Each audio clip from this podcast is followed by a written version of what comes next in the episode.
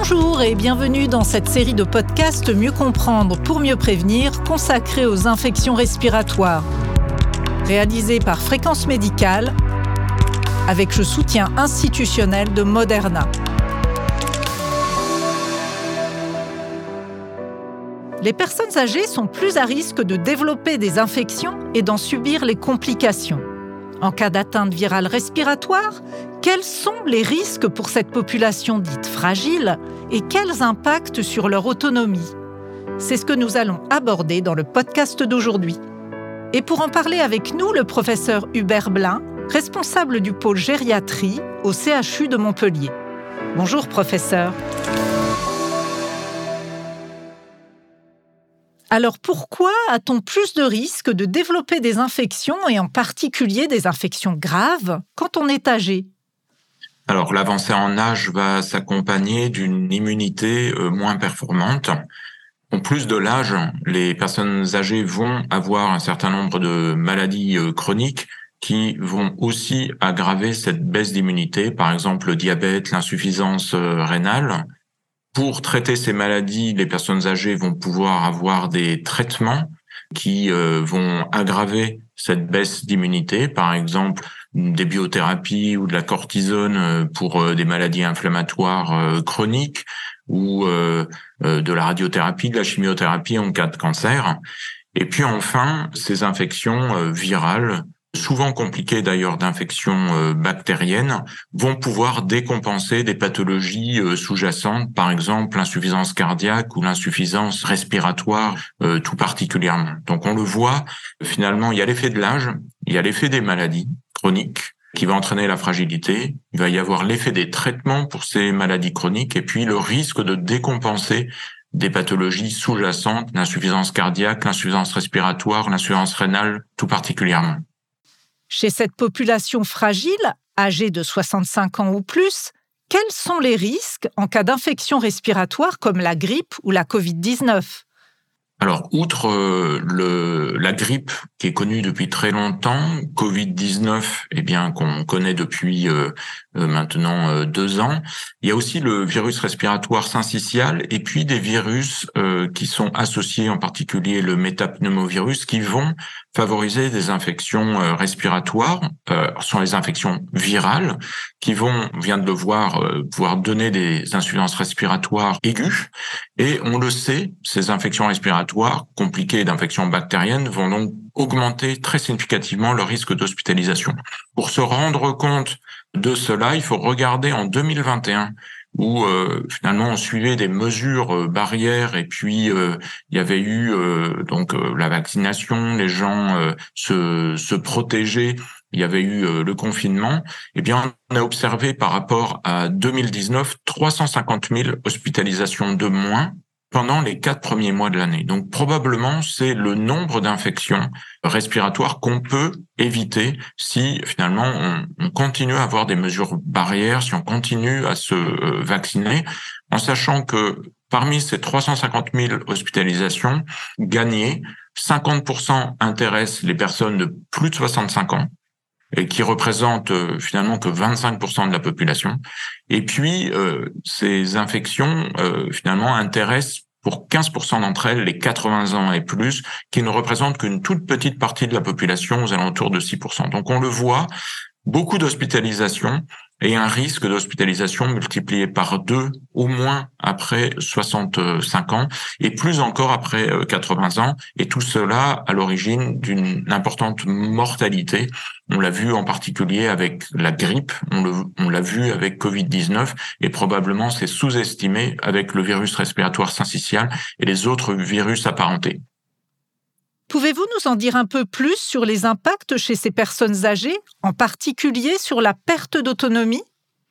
Alors on vient de le voir, ces infections virales, plus ou moins bactériennes, peuvent entraîner des formes graves respiratoires, des euh, décompensations de pathologies euh, sous-jacentes à l'origine euh, d'hospitalisation et de décès, mais même quand les personnes âgées font une forme relativement bénigne donc de ces affections virales, cela peut tout à fait décompenser l'autonomie de personnes âgées fragiles.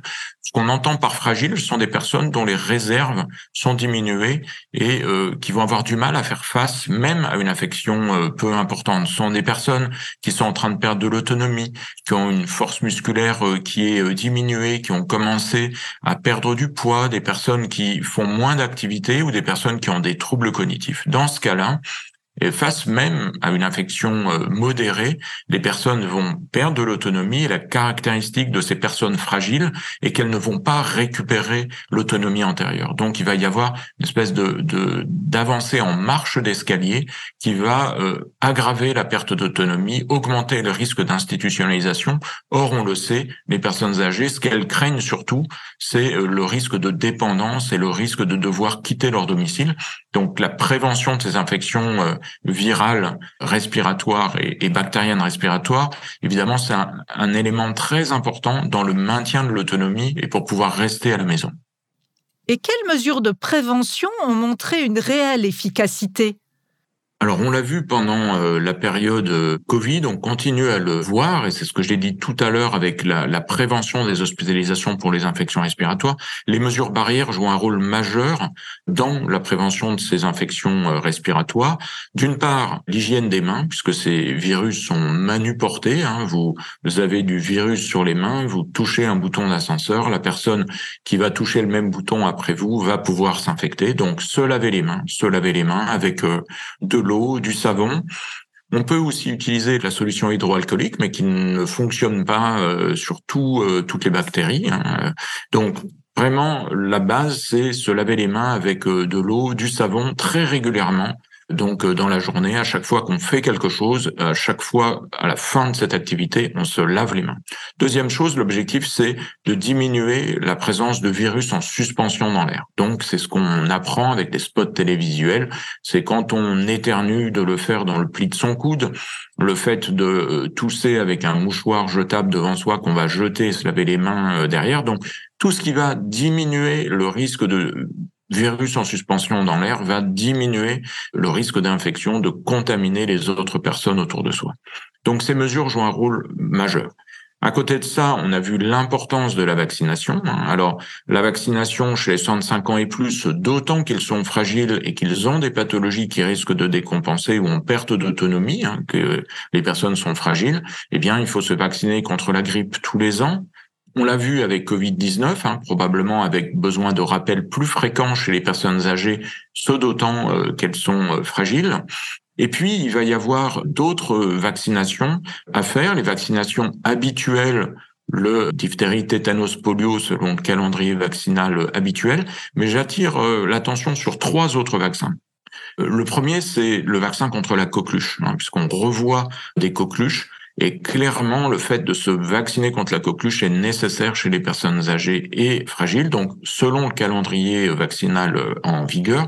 Et puis le vaccin contre le pneumocoque, qui joue un rôle majeur dans ces décompensations, puisqu'on a vu tout à l'heure, fait une infection virale, souvent compliquée par une infection bactérienne, et donc souvent à pneumocoque. Donc il faut se faire vacciner contre le pneumocoque quand on est âgé, fragile, quand on a une immunité euh, diminuée ou quand on est à risque de décompensation.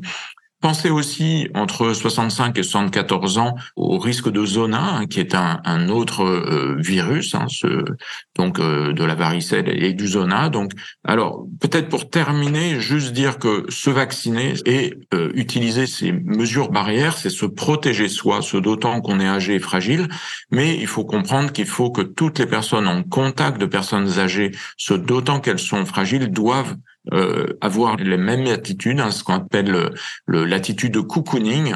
Toutes les personnes en contact de personnes âgées doivent avoir euh, cette euh, hygiène avec les mesures barrières et se faire vacciner. Par exemple, se vacciner contre le Covid-19, contre la grippe ou contre la coqueluche va diminuer le risque d'infection des personnes âgées.